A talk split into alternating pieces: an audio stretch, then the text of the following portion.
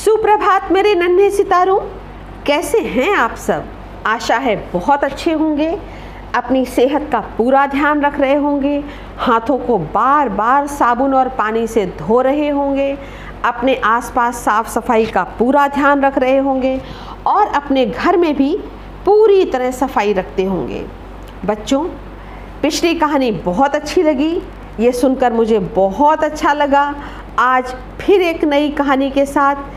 आपके सामने और इस कहानी को सुनो, फिर गुनो और फिर मन में बुनो और मुझे वापस बताओ कैसी लगी। ठीक? तो आज की जो कहानी है, वो कहानी है एक राजा और मूर्ख बंदर की कहानी। एक राजा था, बहुत पुरानी समय की बात है। अभी तो राजा नहीं होते ना पहले राजा होते थे आ, उनकी सेनाएँ होती थी उनका राजपाट होता था। कैसे देखो अभी हम लोग टीवी सीरियल्स वगैरह में देखते हैं ना कि पुराने समय में कैसे राजा लोग हाथी पे चलते थे सिंहासन पे बैठते थे है ना? कितना रुतबा होता था उनका। तो कहानी कुछ इस प्रकार से है कि बहुत पुरानी बात है एक राजा था उसके पास एक पालतू बंदर था। राजा उस बंदर पे बहुत विश्वास करता था, क्योंकि वो बंदर राजा का परम भक्त था। वो राजा जो भी कहता, वही करता था। राजा के पास हर समय रहता था। पूरे मन से बंदर राजा की सेवा किया करता था। लेकिन प्रॉब्लम कहाँ थी?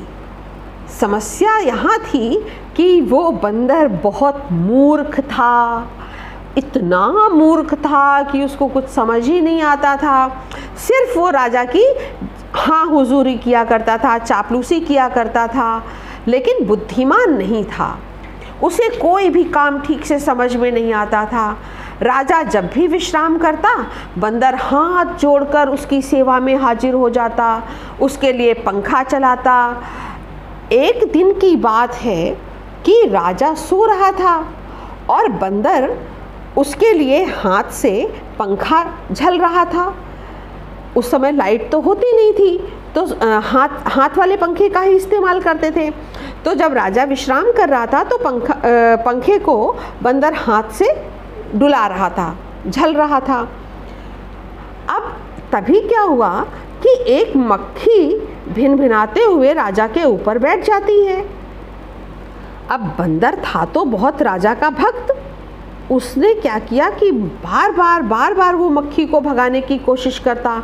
लेकिन मक्खी कभी उड़कर राजा की छाती पर, कभी सर पर, कभी पैर पर, कभी हाथ पर, जहाँ देखो तहाँ वो बार बार उठ उठ करके बैठ रही थी। और वो जो मूर्ख बंदर बहुत देर से कोशिश कर रहा था कि इस मक्खी को भगा दूँ, लेकिन एक जगह से भगाता, मक्खी दूसरी जगह उड़ के बैठ जाती, वहाँ से भगाता, फिर और दूसरी जगह बैठ जाती। बहुत देर तक ऐसे चलता रहा चलता रहा। अब ये देखकर बंदर को गुस्सा भी आ रहा था। उसे बहुत क्रोध आया। अब उसने क्या किया कि पंखा तो उसने एक किनारे रख दिया, झलने वाला। उसने राजा की म्यान से तलवार निकाल ली।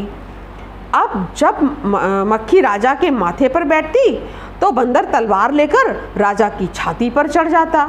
अब ये देखकर तो राजा बहुत डर गया। फिर मक्खी माथे से उड़कर हाथ पर बैठी तो बंदर ने हाथ पर तलवार चलाने की कोशिश की। उसके बाद मक्खी राजा के सिर पर बैठी तो बंदर ने सर पर तलवार चलाने की कोशिश की। इस कोशिश में राजा के बाल भी कट गए थोड़े से।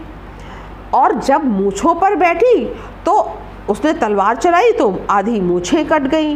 अब ये देखकर तो राजा बिल्कुल भयभीत हो गया और उसने अप, अपनी जान बचाते हुए वो कमरे से दौड़ा भागा चिल्लाते हुए। इससे पूरे महल में बिल्कुल उथल पुथल बच गई। तो बच्चों बंदर भी पीछे पीछे भाग रहा था। उसको तो बस ये लग रहा था कि मैं तो राजा का भक्त हूँ और इस मक्खी को राजा के ऊपर नहीं बैठना चाहिए। लेकिन उसको ये समझ में नहीं आ रहा था कि मैं तलवार से अगर प्रहा, प्रहार करूँगा तो राजा को चोट भी लग जाएगी राजा का अंग भी कट जाएगा। वो था तो मूर्ख ना उसे तो कुछ समझ में आया नहीं।